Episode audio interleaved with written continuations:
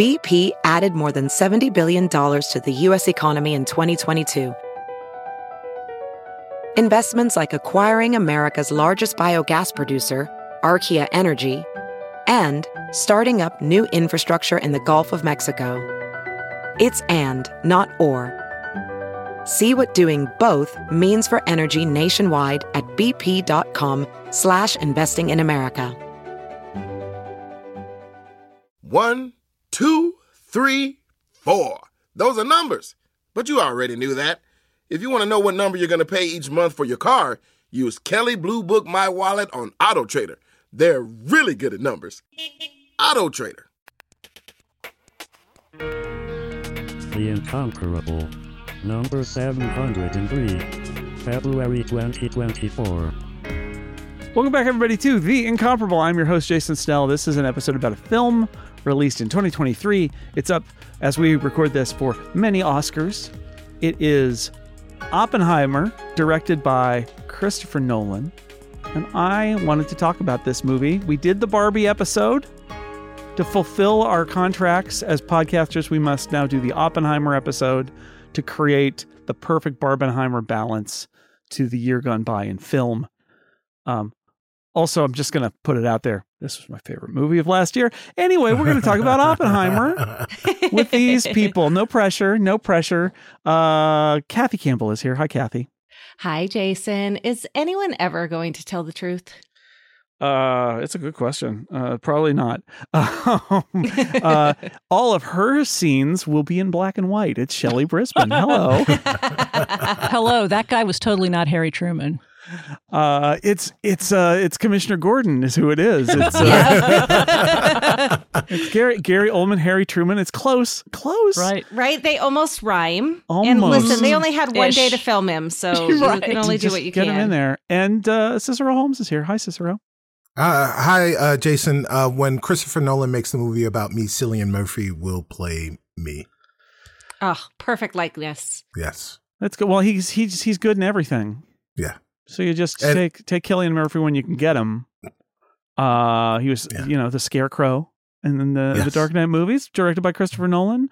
I, I I was saying to my wife, this is my favorite Christopher Nolan movie. Now I am not a Christopher Nolan fanboy. I know there are. Hmm. Super Christopher Nolan fans out there. I'm kind of mixed on Christopher Nolan.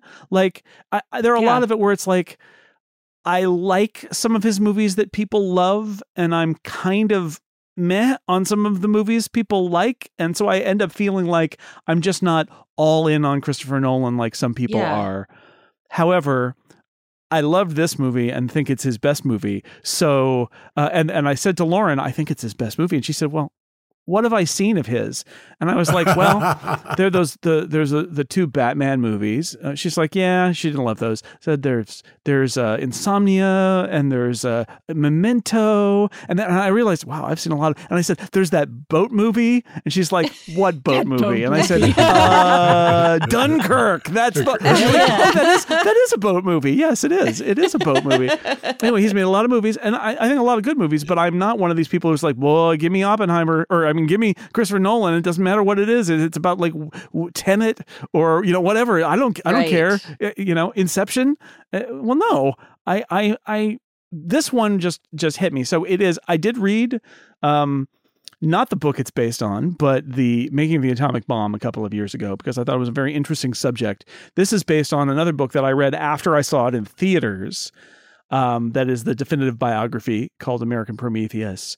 Um, Nolan does some interesting things with this movie. So, so yeah, Cillian movie, Cillian movie. It is. That's what it is. I just said it. It This is a Cillian Cillian movie. It is very much a Cillian movie. fe- featuring Cillian Murphy. He's in almost everything that's in this movie. Um, but it's two time frames that that you know that Christopher Nolan with his multiple interwoven timeline thing that he does. But this one, I appreciated. He does it right up front. He labels Yeah. them fission and fusion. One of them's in black and white. One of them's in color. Now, I will complain that that one of them's in color, but it itself also is mostly comprised of flashbacks to his whole life. So it's not quite one time frame. It's sort of like all the time frames, except for the other set that are in black and white. Also, interestingly, the stuff that is the most present day, you know, it's the 50s, is the one that's in black and white. And his, the rest of his life story is in color. Also, kind of interesting. But at least I feel like for a director who is often he's going to trick you with his crazy time sequencing in this movie, he just lays it out. He's like, nope, there's there's this story and that story, and I'm gonna I'm gonna put them together, and that's how I'm gonna make it work. It's interesting. What do people think Yeah. about the way it's structured? I liked it. I didn't. I sometimes find if if you tell me that a movie is going to jump around in time, I am not predisposed to like it because often that means the director is trying to be too cute about it. Uh, this was Mm. Kind of easy- exhausting sometimes. Yeah, it's exhausting. anticipate it. Exactly. And whether it wasn't just the fact that you went from black and white to color and back and forth, it was, I, I found it easy to follow and I found it Yeah. made sense. And I found that it gave the movie a kind of a style that I appreciated because a biopic, oh my God. And I've watched so many old style biopics and I knew this was not going to be one of those. Yeah. But it's so hard to do a biopic and make it interesting because Mhm. and then he did this and then he did that. And Right. so how how do you structure it? And it seems like a biopic is kind of the perfect opportunity to fool around with time a little bit, but not lie to the audience or try to trick the audience, which I think sometimes a director will do. Hey, look what this fun thing I can do with time. It's up to you to figure out where you're going. But I don't feel like the I don't feel like Nolan did that at all. I think I think it was very easy to follow, very easy. And it, it made sense and it made it it broke up the sort of ladder of let's move from the beginning to the end. Yeah, I really enjoyed so I was a big nerd and I watched the extras, of course, because I'm like, oh, I love people that are passionate about what they do and what they create. And this is a perfect example of like someone that really, really enjoys what they do and is very careful about everything that they choose. And I mean, just the fact that they went to Kodak to be like, "Hey, can you make this film but Yeah. in black and white?" like, who does that? Who th- who imagines like, "Oh, I want Christopher this." Like, let's just yeah, yeah. Because he has a budget and he can do that. exactly, that. exactly. And something that I think was also really interesting is how so it wasn't just the black and white versus color, but uh the position of the cameras also with black and white versus color.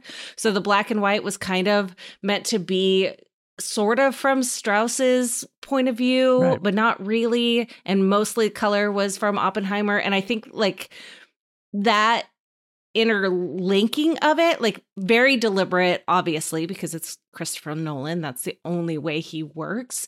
Uh, it just added that extra layer that made it easier to follow than a lot of these. Ooh, what time is it? Who knows? And then the fact that no one really aged too um almost helped it. So like there wasn't oh you know this is a a, a you know the guy's older because he's got a big gray mustache now. Right. like there it was all just very like okay we're going to tell you the story and let it happen. The um the the time sequence thing i i agree uh like look christopher nolan uh, made his name with the most audacious uh time trickery in uh in his first movie in in memento right Right. That's why I was afraid when Right. I realized there were going to Right. be time but here here it is i think crystal clear the whole time and and i listened to an interview with him about writing the screenplay he was on john august's script notes podcast and he he got uh, john august asked him about the time frame thing and he said for oppenheimer he said uh, he said he thinks it's cheating if what you do is sort of what Shelly described, which is you tell a linear story and then you chop it up in order to be tricky or something. And he said, I wrote it in order of what it's in the movie because the point of the two time sequences is juxtaposition of uh, you know the one scene followed immediately by the other scene that means something it's actually Yeah. meant to echo at every point. And watching it a second time i per- i picked up on so many more conscious echoes that happen throughout. It's not just at the end where strauss gets what he's been given to oppenheimer throughout the movie. It is just throughout there are all of these moments where it's commenting on one scene by leading into the other or vice versa. And and and yet i never felt lost because uh, in part because Oppenheimer essentially is his own narrator the way that color section is structured where he's giving his prepared statement to the review board, he that is he's telling the linear story of his life. I, I, admittedly in flashback, but it is linear and he's his own narrator. So he can provide the movie can show him describing what's happening when it needs to place it in a particular context. And as a result, I didn't ever feel lost, which is a thing that, you know, you can do that with a movie. And Nolan does that with movies. Uh, like Dunkirk, I'm completely lost at many points, but not in Oppenheimer. Mo- Oppenheimer felt really clear to me. This is the least, I mean, directly to that point, Jason, this is the least uh, confused I've been about a timeline in a Nolan film ever. Um, Dunkirk, I was lost the entire time. Yeah. Dunkirk, Dunkirk, I, I saw in the theaters um, with with my partner and uh, a couple of some friends of ours, and we sent the women in first and came in late and came in like five minutes into the film. Um, so we went and asked them what's happening, and they had no answers I have for no us. idea. Yeah. Yeah. So There's boats, Cicero. There's just lots of people so, on boats. Yeah, so Water. the so the entirety of the film, I just spent confused. Yeah. Um, and it's you know yeah, there's you know there's goofy timeline stuff that you have to you know you have to take a quiz for beforehand in order to know it going in, and there's a cheat sheet. But but yeah, this film I I completely understood it. It I thought it was um very well done. It was brilliantly done by by Nolan in in this particular instance. Uh, to uh, again to your point, Jason, I I'm probably more of a Christopher Nolan fan than you are. Um, but f- the I think the bizarre part about it is the things that people love. I'm probably less enamored with. Interesting. Um, Mm. and and there are some films that people don't really like that I'm like, oh man, these are great. I loved Inception. Um, I also really was I was very fond of the chances that he took with Tenet, and that's the thing that I love about Nolan. You know, like him, like him or not, or or like his films and not like his films, he's audacious enough Yeah. to take risks and Yes. and and in a business such as Hollywood, in the movie business, it is so rare and unique to see someone actually take the risk. Um, so to to see him continually take those risks um, is is uh, remarkable, and I, I will always applaud and and reward um, by by going to to the cinema to go and see it. Um, someone who is willing to go out and do those things, and you may not be successful all the time. In fact, I don't want you to be successful all the time. Right. Um, yeah, you learn more if you're not. Right. And um but but he was he was 100% successful with with Oppenheimer. Um the the other thing Nolan is successful with is I generally the theater I go to costs me 7 bucks um f- uh in matinee which is before 6 p.m. and it's 9 bucks after 6 p.m. to go see Hmm. to go see a I film. I didn't realize you could watch movies from 2023 back in 1997. That was amazing. right, right. So, um, the fact that I didn't go to that theater and instead went to an IMAX theater where I Ah. spent 20 something dollars for a ticket, um, and, and spent, spent it on two tickets, uh, for me and my partner to go is, is really, really saying something. And I, and I left, uh, completely satisfied. It was incredible to go see this film in IMAX and really get to ex- just experience Mhm. what what it was. Um, it, just an incredible like. If if you're hearing me and you've already seen the film and you haven't you didn't have a chance to see it in IMAX and you think about those scenes that would have been spectacular in IMAX um, that you can imagine, yes, they were. Huh. Yes, they well, that's were. that's interesting to me because uh, when uh, in, in the whole Barbenheimer time, when friends were going to see one or the other or both, everybody who wanted to see Oppenheimer wanted to see it in IMAX and did and said the same thing you just did, Cicero. I watched this movie t- today. Sorry, I'm late prep. I, I watched it today, uh, and I thought to myself, there are parts of this movie that I'm sure are spectacular in IMAX, and there are other parts of this movie where it because it's so talky and there's so many face facial close-ups and so many dudes in suits in rooms, I was thinking to myself, does that feel like a waste when you're looking at that IMAX screen, or is it all worth it when you get to the point of either the atomic bomb or the side of sort of stylized changes between black and white and color? I mean, it, it's interesting in a three-hour movie with so many different things happening well with with kind of two different things happening as either sort of an epic Yeah. spectacular kind of scene or guys in suits Yeah. you know what's that like in an imax environment Hats too, lots of hats. Yeah, yeah, lots of lots of hats. I saw uh, it in 70 millimeter, smoke. and I thought it was spectacular too. Not IMAX, just a regular 70 millimeter. But that, again, just the opportunity to see a movie in a packed theater that it was hard hard to get, even get find seats i- weeks after it came out. Um, it was beautiful. It was also beautiful in 4K HDR on my TV yesterday. Yeah. Right, like it, it is a it, it is a beautifully shot movie, and I I feel like one of the things that Nolan is pushing in this movie is his um his filmmaking skills right? Like instead of it being let me show off how clever i am as a screenwriter i feel like he wants to make this movie more uh, you know it's it's not just the writing it's the visuals. And you know he's he's not his own cinematographer. He has a cinematographer but i think that that his goal is to make this movie look and sound with the sound effects and the music Yeah. and be ri- structured in a way that it kind of fulfills that that whole but uh, certainly the like the black and white looks gorgeous in 70 millimeter i imagine looks gorgeous in imax and the sa- and you usually get in a theater like it you also get pretty good sound which i think is a huge part of this movie too Right. And and and if there is one thing that I have a problem with with with respect to Nolan films, it's Hans Zimmer's soundtrack, right? Like the the score is too like I feel like a a 70 year old is too darn loud. Yeah. Can you turn it down? Interstellar was was uh, again, I went to see it in IMAX because it's a Nolan film and it was it was it was too much. It was way too intense. It was just loud for the sake of being loud. There were things blaring all over the place. And this film, th- there were there were great swells, and there were there was great music, and it was a great score. And I didn't think they overdid it. And one of the things that was was fantastic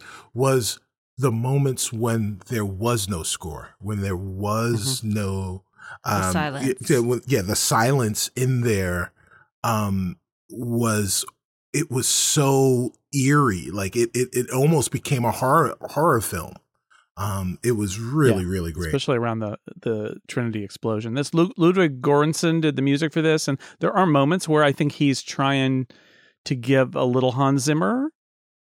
Um, there are moments when I feel like he's trying to be almost a little um Trent Reznor, Atticus Ross, almost a little Mm, bit. Yeah, I can see Um, that. but it's but it's really good. I I like how it is. You're right, Cicero. S the music at points because look, w- we haven't even talked about sort of what this story is about, but like it is kind of a horror story, depending on your point of view, and it is tense and serious, and the music will often directly make you you know in, make you feel that about what what you're seeing and then other times you're left with a silence um But it was Yeah. understated, even in the parts where the music is underscoring what's happening on screen.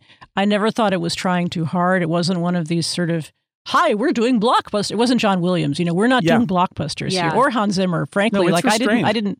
I didn't pick that connection up, and now I want to go back and watch just so I can see if I can find the Hans Zimmer because that is kind of freaking There's me out moments right where now. he's trying to be bombastic, but it, it is very Yeah. restrained. I just there are moments Yeah. where I'm like, oh, okay. I, I, I well, I watched it and thought, is this Hans Zimmer? Because this sounds way too calm to be Hans Zimmer. And then it's like, oh no, it's Ludwig Göransson. Okay, all right. but I think he is trying to give in moments. He's trying to give Christopher Nolan kind of what he probably he figures he wants, which is Zimmer esque. But it's uh, yeah, it's it's way more restrained restrained than that. Shelly, I am very fascinated by the fact that you watched this movie today. That's really. I am fascinated by that too because it seems like the kind of movie that I would have watched on opening weekend, and I'm not sure why I didn't. I I love history, and I was interested, and I've I've consumed both written and filmed Oppenheimer material before, but for some reason, I, I maybe it was the Nolan factor because I'm I'm not I'm not not a fan, but I'm not a fan either. Like I don't.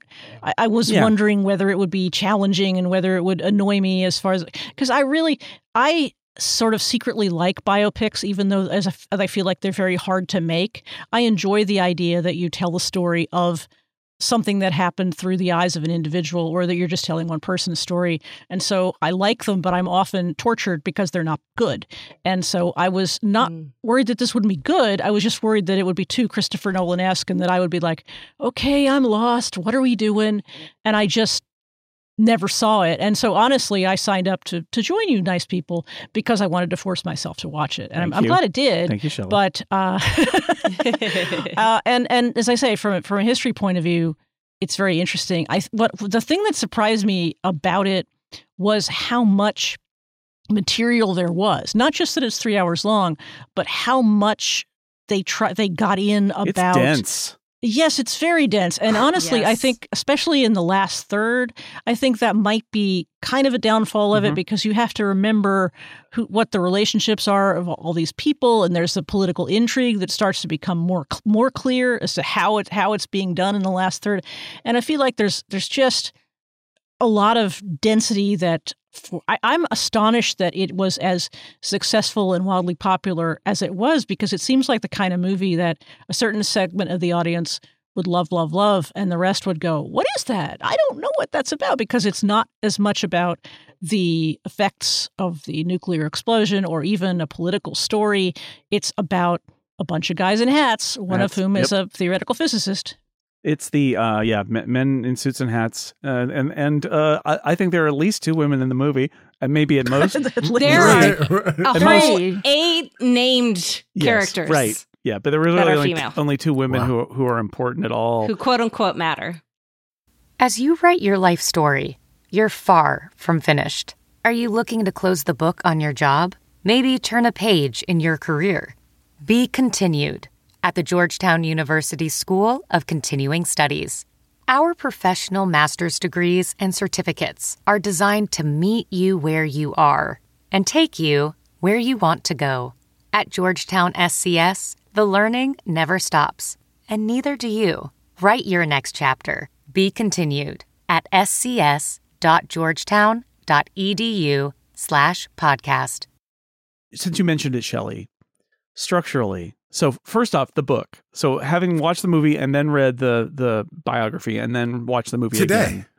Uh, yeah, all today. No, um, the no, that was me. look the book the book is very aware that it is the definitive book about this man that there will not ever be a book that will able to be the definitive book right so and the book knows that and then famously the one author got bogged down and the other author came in and and went through his notes and got the project going and they got the book done.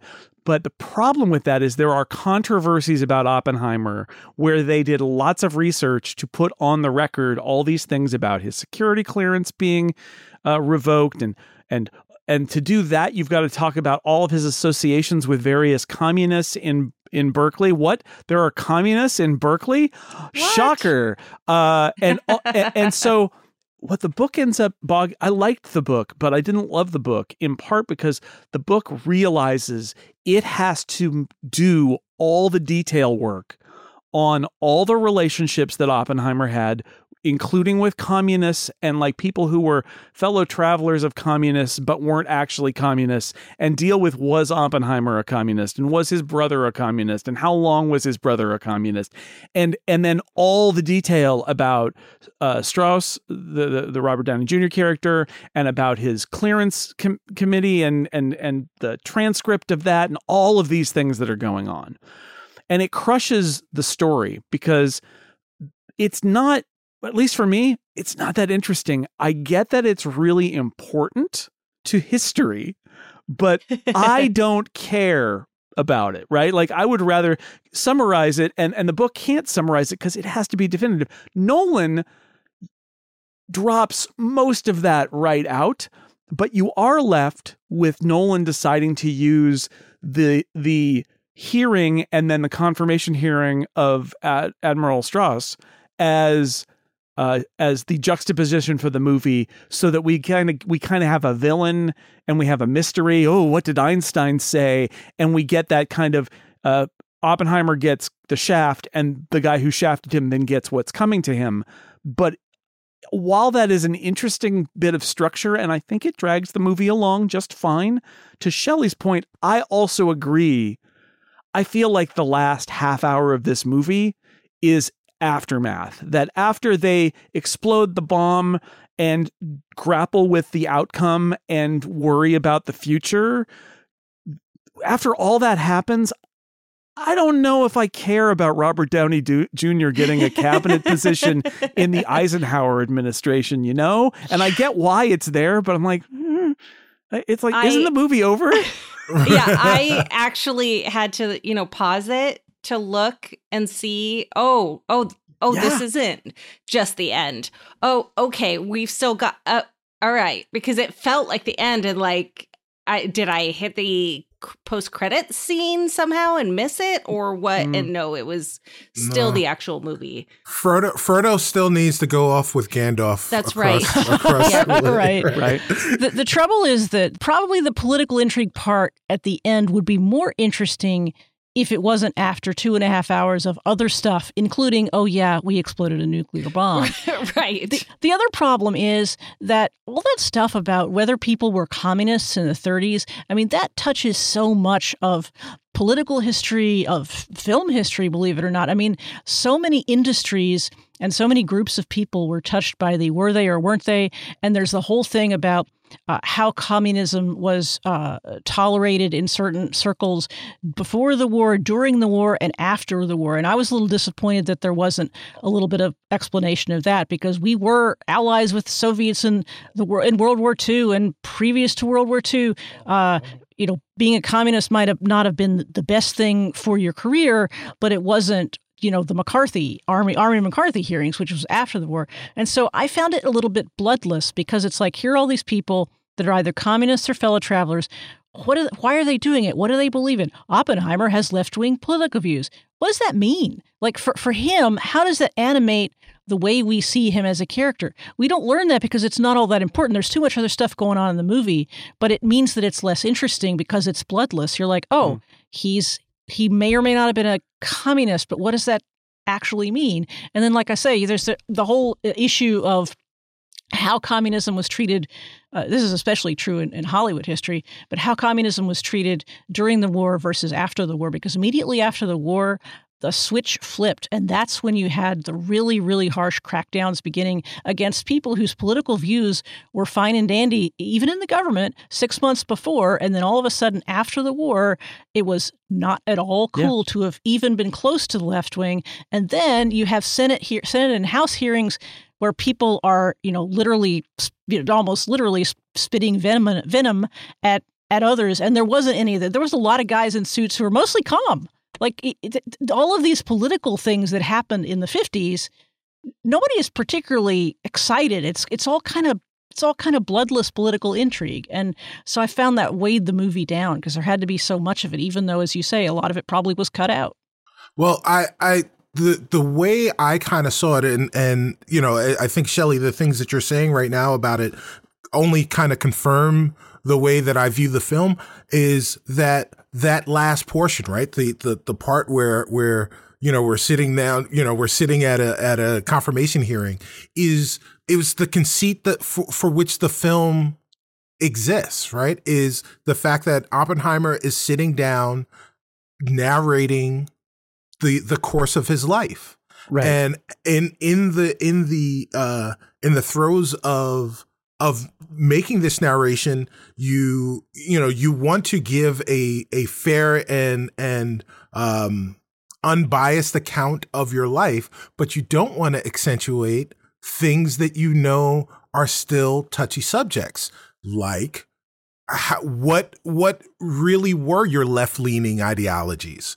Um you know wh- what were the fellow travelers uh thinking about and and you know what their purposes were or you know what was going on with the communist party? Like even if we weren't in the throes of mccarthyism during the course of of, of this closed door hearing um, or, or at least his his interview, we were we were close enough to it that we weren't far enough removed from it that people could be objective in hearing the facts of of what the minutia of of people's beliefs and their you know their their their ideologies were. Um, so I think that there was some intentionality behind really kind of muddying all all of the things that you said about the film, Shelly. I think were at least could be explained away narratively as being intentional. There's a great scene to that effect where uh, Matt Damon as General Groves is called before the the committee uh, to authorize or you know it's a setup to not authorize Oppenheimer's security clearance. And they ask him you know basically would you based on the rules that we have now would you ever have allowed him to be cleared? And and Matt Damon as Groves says well no but I've you know but I've never doubted and his loyalty. But but the the point is there, which is the rules have changed. right. Hundred percent. And, and and therefore uh, this is a foregone conclusion. And and I don't know the Strauss stuff. Like it's it's a it's a nice narrative thing, but I I think that the movie wants wants the audience to care more about the uh, comeuppance of Strauss. Like the one, the part that gets me the most, and I, I, I really do love this movie, but the, but if there's a weakness to me, there, there are a couple things we're going to talk about, but like one of them is, um, that the movie I think thinks that we're invested more in the comeuppance of Strauss than we actually are, and Mm, and, yeah. and and the best place for it is throughout the movie. It's like why there's Academy Award winning actor Rami Malek playing a random guy who appears for no reason as a minor character. They we went to Chicago to visit Enrico Fermi, and hey, Rami Malek is there. He's gonna surely he'll be important, and then you don't see him again forever, and then he shows up one more time, and you're like, why is Rami Malek in this movie? And it's right at the end where it's like, now we're gonna co- have this guy testify, and I feel like the movie actually wants us to be like, oh man, here comes Rami Malek. But when he does, uh, it's like, yeah, he he lowers the boom on Strauss, but I don't know. I'm like, okay, like great, take that, take that, black and white guy. Um, and it's just not uh, like I I get it. It provides structure. It also is about you know it, the the the the t- turnabout is fair play of the, what he did to to Oppenheimer now happens to him, and then but like there's another version of this movie that's shorter that just shows that uh, he does get awarded that award by Oppenheimer, and we get the flashback that I think is really brilliant to Einstein, where he says, "When they start giving you awards, those awards are for them and not you. Just that happened to me, it's going to happen to you, and that's absolutely it." Also, we we would have missed the wonderful moment where his wife gets to stare down uh, the guy who who basically uh, the scientist who was. Uh, who was not what is that uh is it teller? And and and he like oh let's you shook his hand? You shook his hand? And then he wants to shake her hand in that moment in the in the white house and she's like nope. That those are great moments but like yeah i don't know the robert downey jr stuff again it needs to be there but i i i, I feel like it's like in the book like i know this is part of oppenheimer's life but i honestly don't think it's mo- the most interesting part but I think you might is. care more if he's a character that people had heard of. I mean, if he was uh, somehow involved, eh, eh, yeah. If, if just if, if you knew who he was, Yeah. And like I never heard of this guy. I know who Edward Yeah. Teller is, and I was fascinated by that because Edward Teller goes on to be one of the architects of Ronald Reagan's Star Wars policy. So he has a long career in this kind of stuff, and so that's Hmm. I, I, was wondering if they were going to sort of tip to that and they didn't but i kept thinking of that about edward teller that like he he goes on and he continues to advise people about how to you know drop bombs or defend defend against them so what what this movie uh, look why do a movie about J. Robert Oppenheimer? Like why? The answer is he is a very interesting character who is at a pivotal moment in history. He creates the uh the first modern uh, school of of uh, quantum physics in America there's a great moment, and this is a good use of that framing sequence of him being asked by the commission, by the the security commission about this. Like, why did you go overseas? Why didn't you do it here? He said, Well, there was nothing here. He said, I thought we had a great program here. And he says, Yeah, I made it. Right. so he is this brilliant person who goes overseas. He's miserable in England. He injects an apple with cyanide. That totally happened uh, because he is he's just kind of despondent and needs and has a, has to go into therapy. Uh, Uh, they finally send him off to a different program in Germany where he really does sort of learn the new physics that is emerging and ends up going back to the US to start a program at Berkeley. And then that leads ultimately to his involvement in this larger issue, which is the building of an atomic bomb. I also really enjoy the juxtaposition between him and Ernest Lawrence, who is Josh Hartnett, who is the this is and this is absolutely true, the big broad-shouldered, blonde-haired, golden all-American boy who is the legend of the lab, whereas uh, Oppenheimer is the small Jewish man who is completely theoretical. They are opposites it, and they work together, but they are also political opposites. Lawrence is a Republican. Obviously, as we've said, uh, uh Oppenheimer is a lefty it you know there's a lot of really interesting stuff that beautiful shots that they shot on on the berkeley campus. I remember when they did that they were like on sunday morning at 8 a.m uh, the old cars are for a christopher nolan movie. Don't ask any questions. And so they, they, they, shot they shot their shots there. So anyway it, it is it is he's an interesting figure at a very important moment in history surrounded by a lot of other famous people including uh, fermi and Szilard and uh, Teller and Niels Bohr in a surprising uh, appearance by Kenneth Branagh uh, doing right? his best Danish I accent. I enjoyed that. I, I liked that. I, Yeah. I liked his Niels Bohr a lot. Yeah. And I liked the way they they introduced us to him and then they brought him back later in a way in a way that's like, oh wow. Because I, I, knew that history a little bit, but I didn't remember at what point he re- he gets to come back to the United States Yeah, or they- to they- the United States. They smuggle him out, and he just tells it as a story. Yeah. It is a great story. He's like literally, they smuggle him out in an English plane, and he didn't get his mask on right, so he passed out, but he didn't die. He woke back up, so they got him He's out. Still alive. A- and so we get all of that like he's at a, at a moment in history and he becomes is he's a fascinating character too because he is not the superstar theoretical physicist he is a star but they put him in charge groves puts him in charge of building this uh this secret lab and building the bomb and he is the one who picks New Mexico because he spent summers riding horses all around in the middle of nowhere New Mexico and thinks, oh, I got a good place. We'll kick the boys' school out and we'll build a thing in Los Alamos. And and and that part of it is to me the most interesting because he's a man of many contradictions. He is a a very uh, look. Everybody's complicated, right? But he is a very complicated person with a very complicated professional and personal life, and is put in the middle of a the war machine trying to stop the Germans. Uh, all of that, you know, I, I just I find that all fascinating, and and and I do think that the fact that he's telling the story by these questioners leads you to you know they're interrogating uh, it but they're also allowing him to explain the significance of the things that happened in his life. I think it's all really you know there are a lot of interesting things. Do you wear a uniform or not? That's that's like a whole chapter in the book but it's one scene in the movie about like take off the stupid uniform and how do you how do you herd the cats that are these scientists who are not soldiers and they're and the, and the, and the army people are just frustrated by them? Like there's just a lot of good stuff in there while you're also thinking to yourself what what they're making right? And and and they are inaugurating and the last scene drives it home they are inaugurating the creation of weapons that once they exist everybody's going to want to have them and at that point there's the capability of destroying the planet.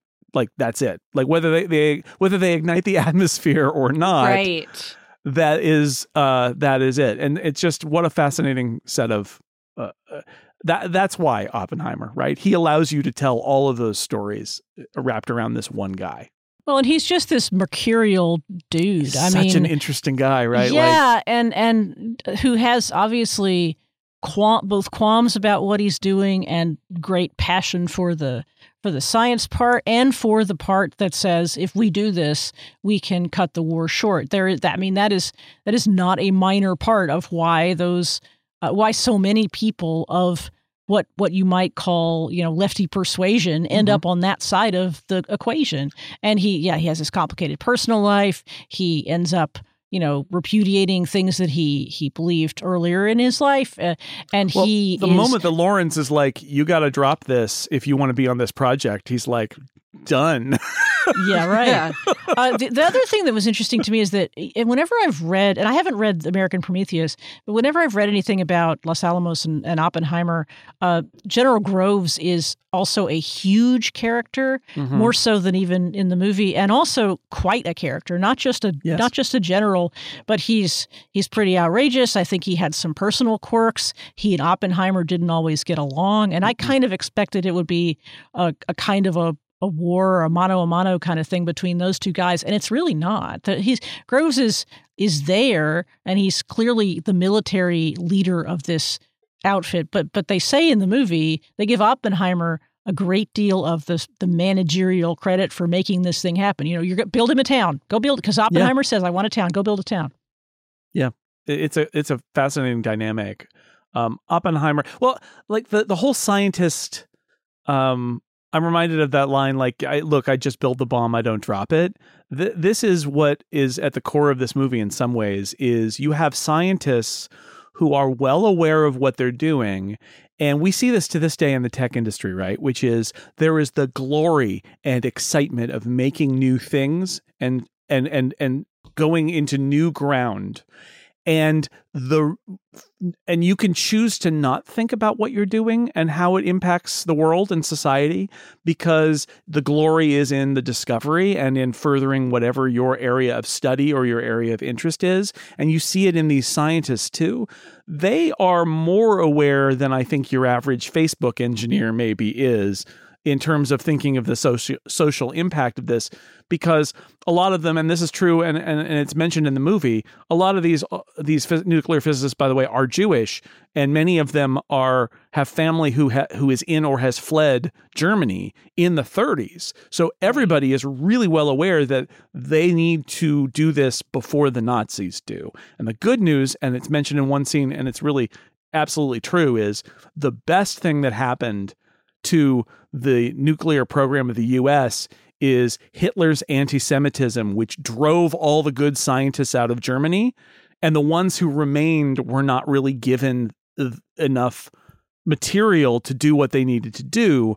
So they were able to to manage that. But these so these scientists are very motivated to stop Hitler, which is what happened when Hitler dies and it's just Japan. That is the beginning of that discussion of well, wait a second, Wait Eh, a second. eh. this is not my deep enemy. Do I still want to Right. kill these people? Look, There's can- not one person in Japan. Can we put the genie back in the bottle? And the answer is Right. no, Nope. No.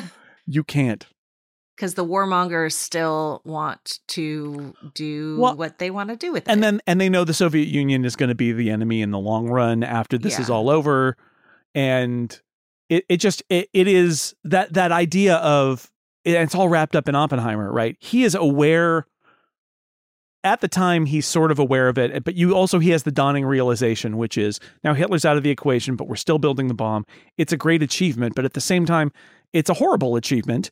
And then when it's the bombs are dropped, when the bomb is dropped on Hiroshima, it is a uh, it is an achievement and there's applause, but even in that moment, and there's that scene where we the the echo, it's like a horror movie, right, Cicero? That that stomping on the on the uh, bleachers that we've heard as a horror sound throughout, and we discover it is his moment of triumph where the bomb has been dropped and they've been successful, and by that point, it's already a horror for Oppenheimer. It's just fascinating, right? Like it's that juxtaposition of I've done this great thing. I've done this terrible thing. They're the same thing.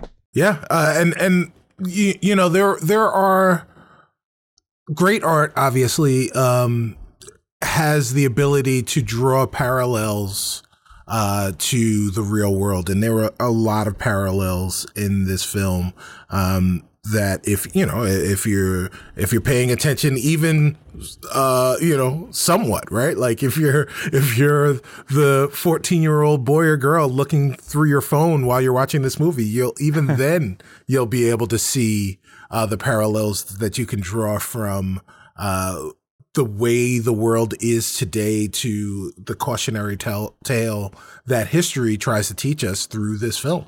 And, um, you know, I, I again, I, I applaud, uh, I applaud the effort that was made here. And I, uh, again, applaud, uh, Nolan for just, uh, th- the risks that he's willing to take and the fact that that he's been so successful throughout uh, his career that uh, you know the studios will greenlight and just give him whatever Pretty money much he- he wants. right whatever Seriously. whatever money he needs in order to make make those things come uh, come to pass um, the other thing that that he's able to do because he is so great is assemble um, you know uh, pun, pun not necessarily intended an avengers like you know squad of of actors right like there are just incredible performance performers and performances up and down the list, right? Like you know, Rami Malek, right? Like you said, Yeah. Jason. Why Rami in comes in for two, right? For for two scenes,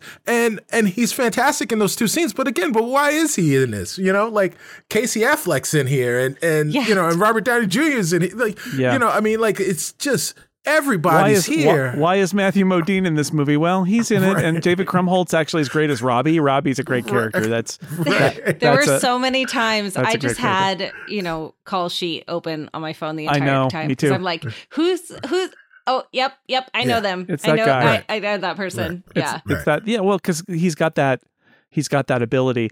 Um, I want to talk about the women, but before we do that, I want to talk about the the bomb dropping just a little bit longer because I mean, there's a visceral. The scenes at Trinity are amazing and they're, and they're very visceral, and I enjoy the the panes of glass and the guy with the uh, the uh, sunscreen on his face. Yeah. and, Oh, that like, was so funny. that, like there's all all of that and and the idea that they're like uh only late in the game uh does uh does Groves say like what do you mean uh there's a chance they'll ignite the atmosphere and he's like no no no no no it's just we're just kidding it's probably not going to happen what do, what do you mean it's I would Also, like maybe what- we should what- move back. What's what's better than zero? Right. What's better? Yeah. What's better than uh, you know uh, essentially zero? He said, "Well, zero would be better Right. than Yeah. essentially zero.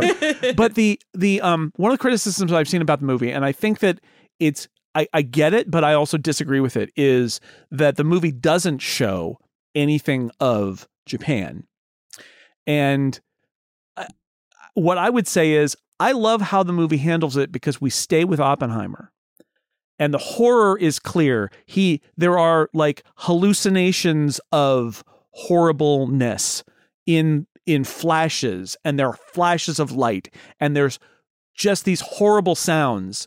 And, and so the movie is very clear. They're not depicting which I think I don't think works in the structure of the movie to depict things that don't happen where Oppenheimer is, but he is haunted by the horror of it and i think i think the movie is very successful. I'm interested in what you think at getting a getting that across. Like a different movie like the, the making of the atomic bomb the last chapter of it is a detailed description of what happened before during and after the bomb in hiroshima.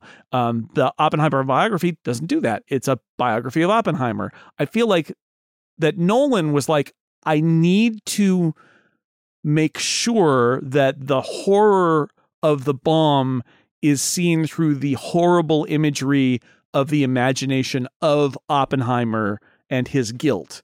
And I think it did a pretty good job of that and I'm not I'm not sure there's any better way that this this movie could do it. But uh, what did you all think about how how the dropping of the bomb on Japan is handled?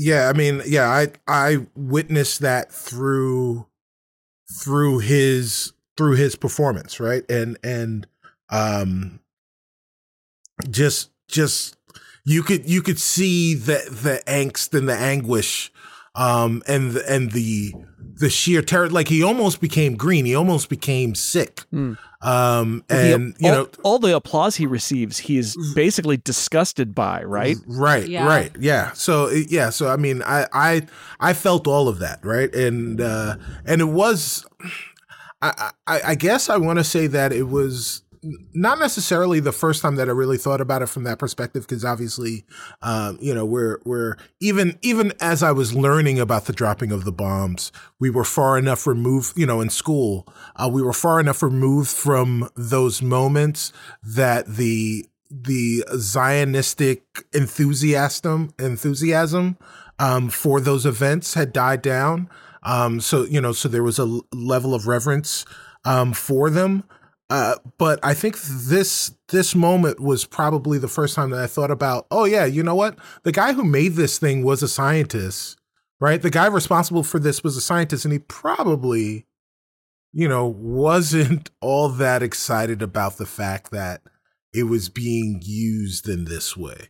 Um, and you know, so like I, I, I really was able to resonate with Oppenheimer and and um just yeah, like you know, like you said, Jason, like oh, I made this thing, it's great, and I made this thing, it's terrible. Um, yeah, so it, I, I thought it, I thought it played really well.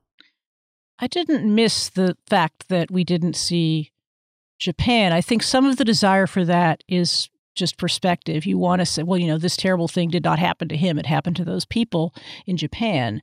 That's not why that that's not my objection because I think seeing it through Oppenheimer's eyes and also keeping in mind you're in 1945 you're in a pre 24 hour satellite news channel world where what is going to be seen of Hiroshima when it is seen is going to be first of all quite a distance in time from when it actually happened Yeah. and second of all it's going to be sanitized on some level oppenheimer with a security clearance will probably see more of the you know film that the us military takes and probably far more than anybody in the audience of a, of a movie newsreel would at the time but still the distance from the people who created the bomb to where it landed would have been greater in 1945 than it is now. And I think that's appropriately reflected in the movie. Now, I do think it's interesting that since we're so narrowly focused on Oppenheimer in general, as well as this part of the movie, I'm thinking about all those people that are cheering him, and I'm thinking about all the people who worked at Los Alamos.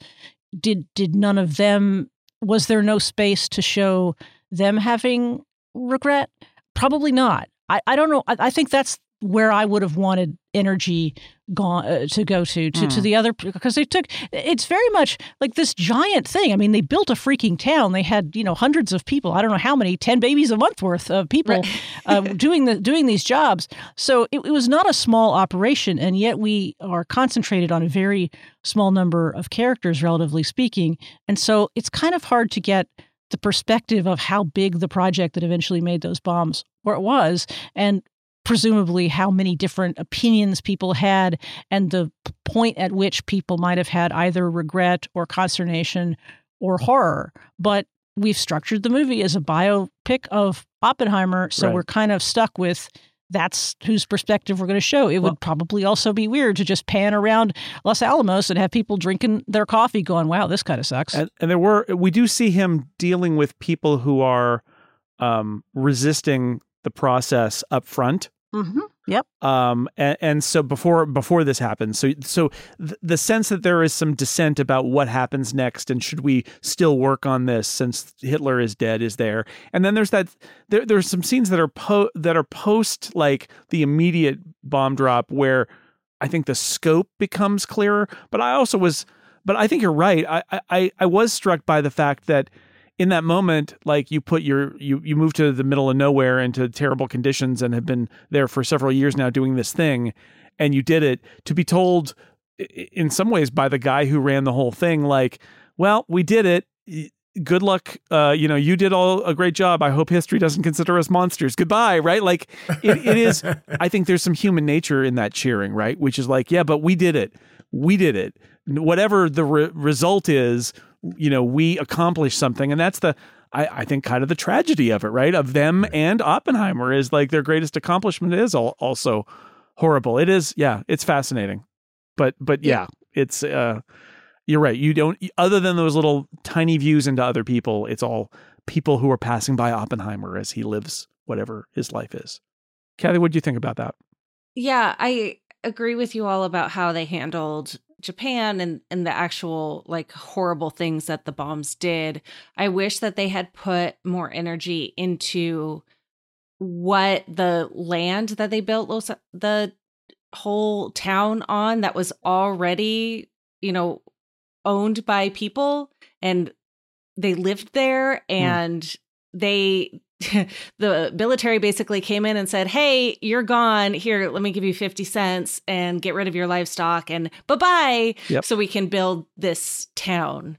And like I wish that there had been a little bit more homage, a little more respect to, "Hey, oh, by the way, yeah, you can come back now to this land that may or may not kill you in the next 5 to Right. 50 years. Right. Who knows what's going to happen?"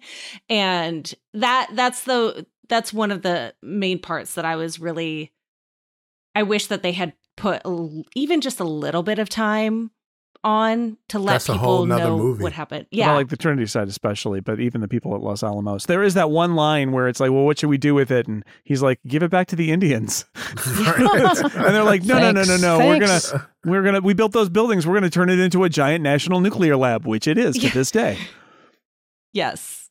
Um Oppenheimer, interesting guy. His relationships with people in general and women in particular are discussed in this. Uh, I, I would say I appreciate the performances by Florence Pugh and Emily Blunt. hmm Um, I, I don't know, like, okay, I, I, it, it is. Tell like, us how he- you really feel, well, Jason. Oppenheimer, Oppenheimer, like there's stuff that is not even in the movie or is barely touched on, like that thing about at the very end of the movie, we get that line where they're like, oh, you know, this guy um, might testify about you because uh, he says you broke up this marriage in L.A. And he and his response is, "Oh, well, that's ridiculous. The husband never knew." Right. What? Yeah. and that and that is the and he and you know it's true that they also gave their baby to friends and said you raise the baby we're out of here that totally happened um so lots of very peculiar things in the in it but um his obviously his relationship with Jean Tatlock and she is is uh it- it's in, like I like that he keeps bringing her flowers, but um, historically and in the movie, she is uh, she is uh, dealing with mental illness. Um, she does end up killing herself. The movie does leave open the possibility that somebody might have killed her, although there's no evidence to show that. Um, I, I think showing that this is not a sanitized view of this man is good. I will say the single most ridiculous thing in this movie is that he meets Jean Tatlock. Cut to she's naked on top of him while he's mostly clothed, uh, demanding that he read from the Bhagavad Gita the actual specific line that he is famous for quoting after the nuclear bomb. And I thought, what? How did you feel you about the mean women? that's in the- never that never happened? I love the women on the podcast to explain to me how they feel about the women in the in this movie. The very few of them that there are. Yeah, I forgot about them. Who who were they? what happened? Well, and and and there were lots of women at Los Alamos. That's the thing is they weren't not among the scientists, but like at, at Los Alamos. But we don't see a lot of them. We do get his wife and his mistress, and that's about it. Well, I mean, that is, of course, the only identity that women can have is a wife or a mistress. So it's great that there was that representation in in, the this book- movie. I'm, in the I'm book- so Mistresses happy. represent. In the book, Yep. there are some very interesting women at Los Alamos and nearby who who like ran a ranch that they would go to with the scientists, and she knew, and th- that woman knew more about like the comings and goings than almost everybody, but didn't say anything about it, uh, you know, throughout the whole thing. Yeah. And then at the very end, they revealed like who these pseudonyms really were, which were all these famous scientists. Like there are, are lots of interesting anecdotes about that and about the wives who were pressed into service to do, Right. you know, to do all sorts of things and and uh, and making a life there. And there there are, the, and Nolan. There's so many other stories they could have chosen to I- even yeah. have a hint of. Yeah, and I think Just Nolan was just bit. like very tunnel vision about it. Um, kept it to to very little, but the among the things he kept was getting Florence Pugh topless, uh, demanding reading from the Bhagavad Gita. Right. I'm so glad that that time was was taken instead of any Super other. important. Yeah. Well, Yeah. and, and I don't think you get, especially with Emily Blunt's character with his wife, you don't get a sense of the dynamics of the relationship. I mean, they do, each of them does odd things in terms of their relationship. And she's obviously not the mother he would wish for his kids, although he's not exactly the father one would wish for his kids. Uh, but I, I, you can't get a read on either their relationship or her. I mean, she. There's a couple points at which she's basically like telling him to, you know, uh, be, you know, stare stare down the the, the villain, right, and and you know, uh, that sort of thing. But it's you. It's not even. I'm I'm so used to and so irritated by uh, historical pieces where it is 98% white guys in suits and hats, and it's not even just a political thing for me. It's just boring. I just find it. Oh my God! Here's another. Oh look, it's a famous actor in a suit and a hat.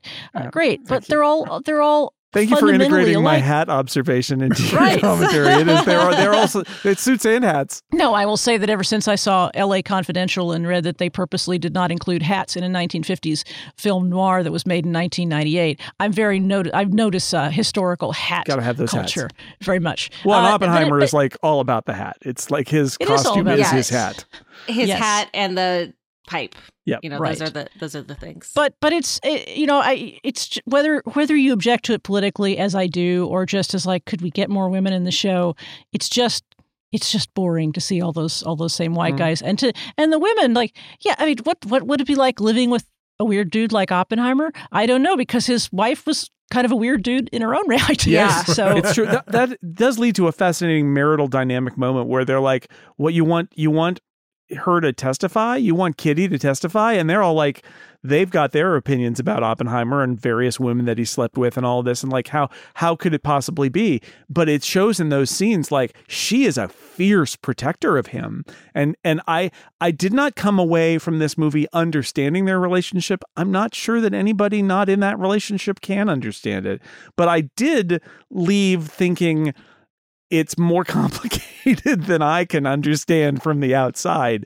I did appreciate that about it, and there does I seem feel to be that some, way about Oppenheimer in general, even Yeah. with a three-hour movie, because so much of it is about this sort of uh, the framing device of him narrating his life, and then the various hearings and Admiral Strauss's hearing and all of that. Because Mm. because it's so much structured by those events, you're not really getting as much of a sense of who that who the guy is in that last third of the movie. By then, if you're going to learn anything about who he is as a person, you better have picked it up in the first Yeah. two thirds of the movie. And even then, I'm left look, especially with all those close ups. I mean, there's so many close ups on faces, but especially Cillian Murphy's.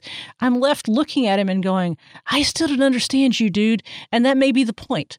That he's he's a very mercurial dude with a lot of different, uh, and he's not. And that's the other thing. that the, the the the trope that people fall in when they make biopics is you try to tell a story of a person this guy is like this. This guy does this. And everything he does in his life is an example of how he is and how he does this.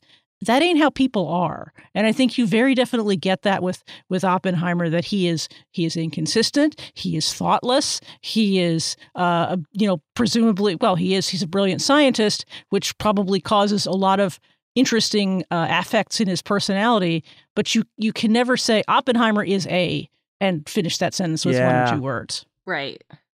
right.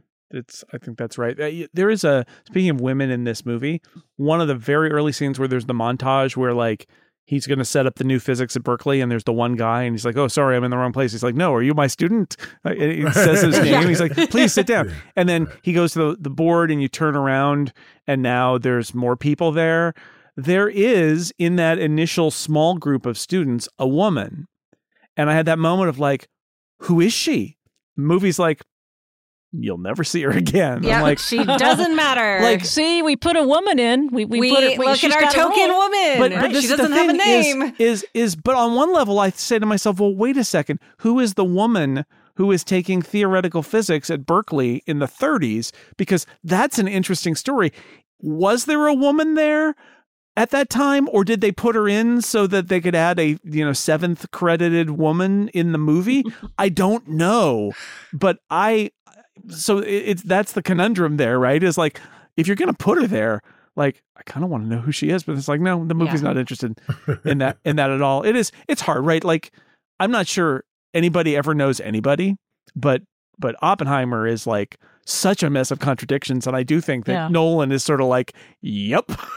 like, Yeah. Well, and, and to be guy. honest, when when you since there's so few women, every time I see one that is not his wife or his mistress, I'm, oh, is he going to sleep with that woman? Is is that is that the idea? Ooh, because there's a that new point, love interest. Mostly right? not. Because there's that point, right? Mostly not, or that or not on the screen anyway. Hmm. But there is a point where they call him a womanizer, which may in fact have been true. I don't know my Oppenheimer history that well, but he has a wife and a mistress. Did he have a whole lot of others? I don't know. The movie makes it a possibility, but doesn't dig in. And you it just know, I makes it, it just mentions that. that one situation where the the Yeah. broke the breakup the of that woman, marriage and right, like the right, husband marriage. this husband never knew. Based on the book, I would say it, he probably was not a womanizer in in what we would consider high volume, but I think once you are once you are um like like his wife was married when they met, right?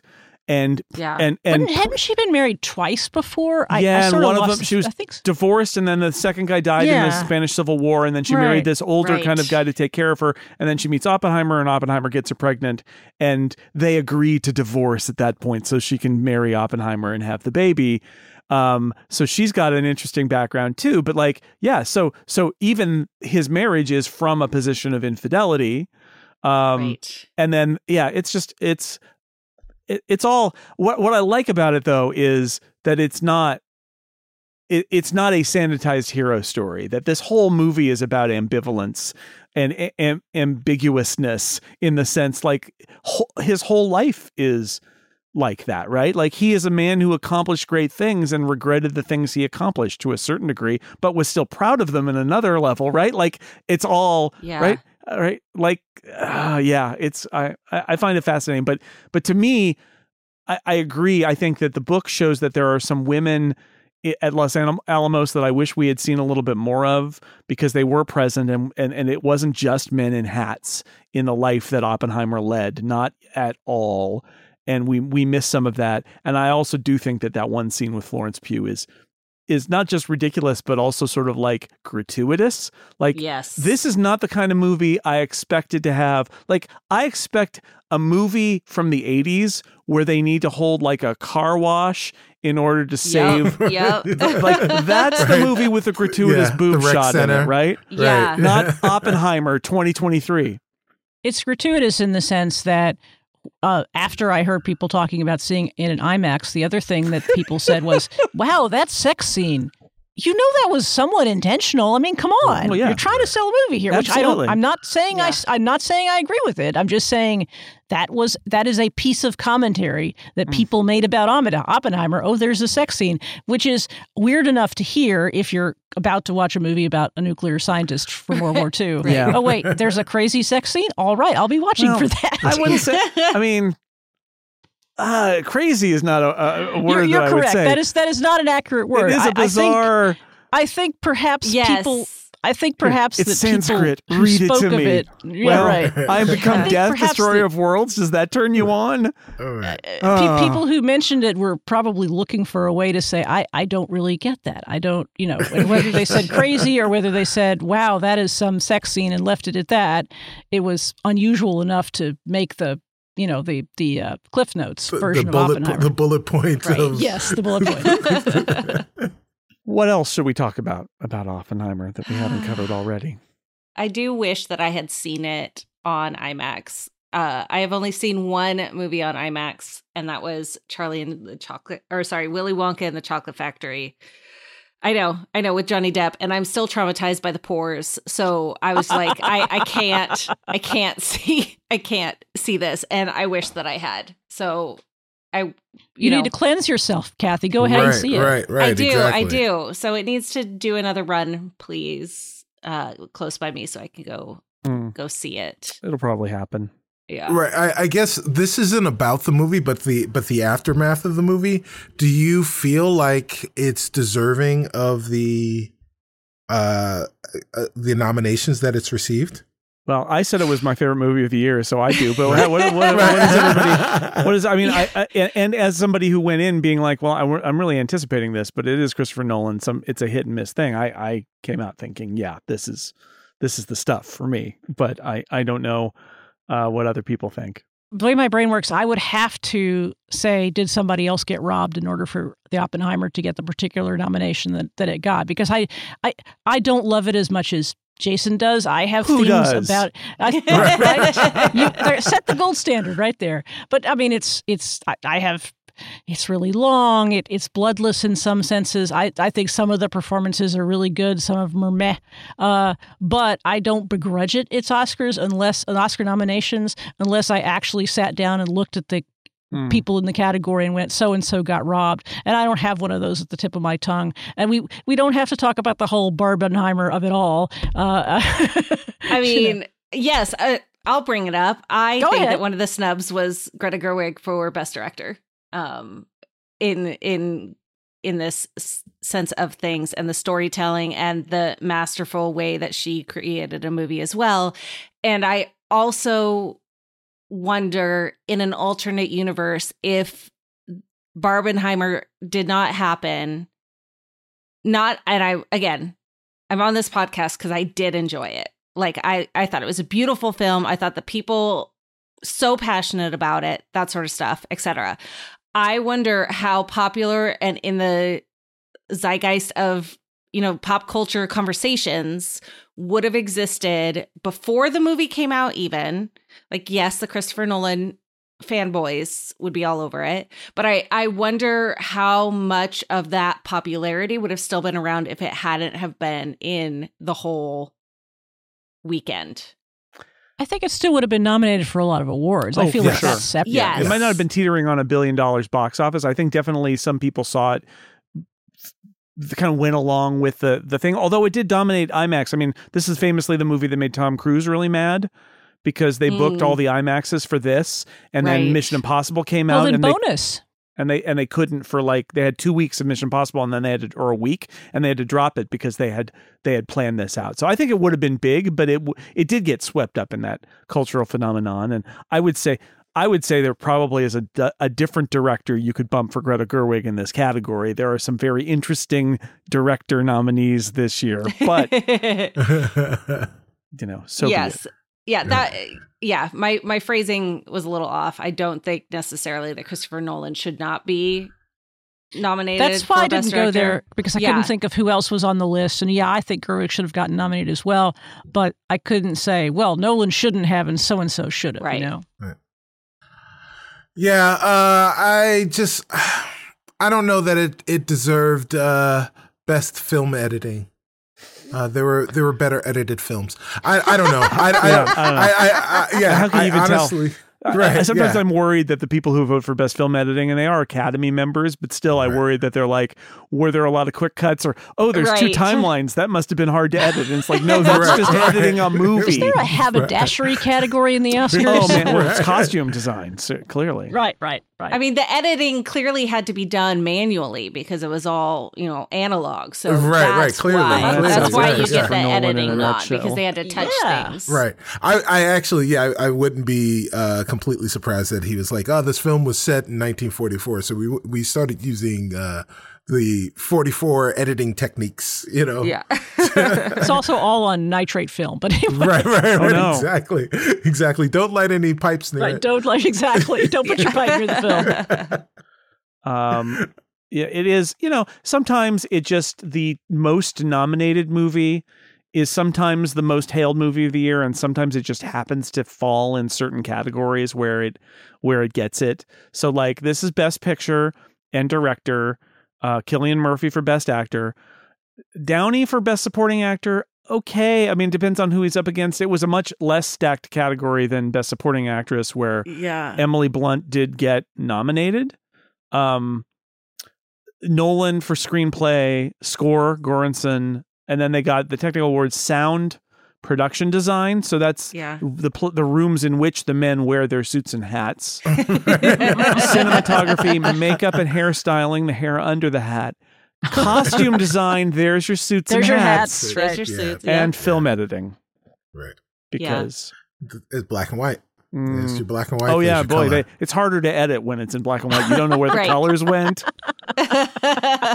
well, as we all know, it was already in black and white, so they didn't have to edit any of that coloration away. Sure. I appreciate the technical level of this podcast. I tell you, it's great. We're professionals. Yes, I mean, in yes. terms, in terms of dessert, like I haven't seen all the movies that have been nominated, all the ten for Best Picture. This was the favorite uh, of the movies I saw last year. It just hit me right. Um, th- it's long, and yet, I I think to to to Nolan's credit, and perhaps to his editor's credit as well, it's a Mhm. three hour movie. Until that, like the hearing stuff that I feel like is a little bit long, but like it doesn't feel endless and boring, uh, or at least to me. Yeah. I feel like he always gives it a sense of it's not geography, right? It's time, but like it everything is connected, everything moves along at a pace. It keeps cutting sort of between different things. The action moves forward. Having read the book since I saw it the first time, I appreciate some of the shorthand he does to get details of Oppenheimer's life in without dwelling on him because it's already a long movie. We need to not do that. I think it it's technically really well done. I think the screenplay is pretty good uh, and and and plays off of the two timelines cleverly.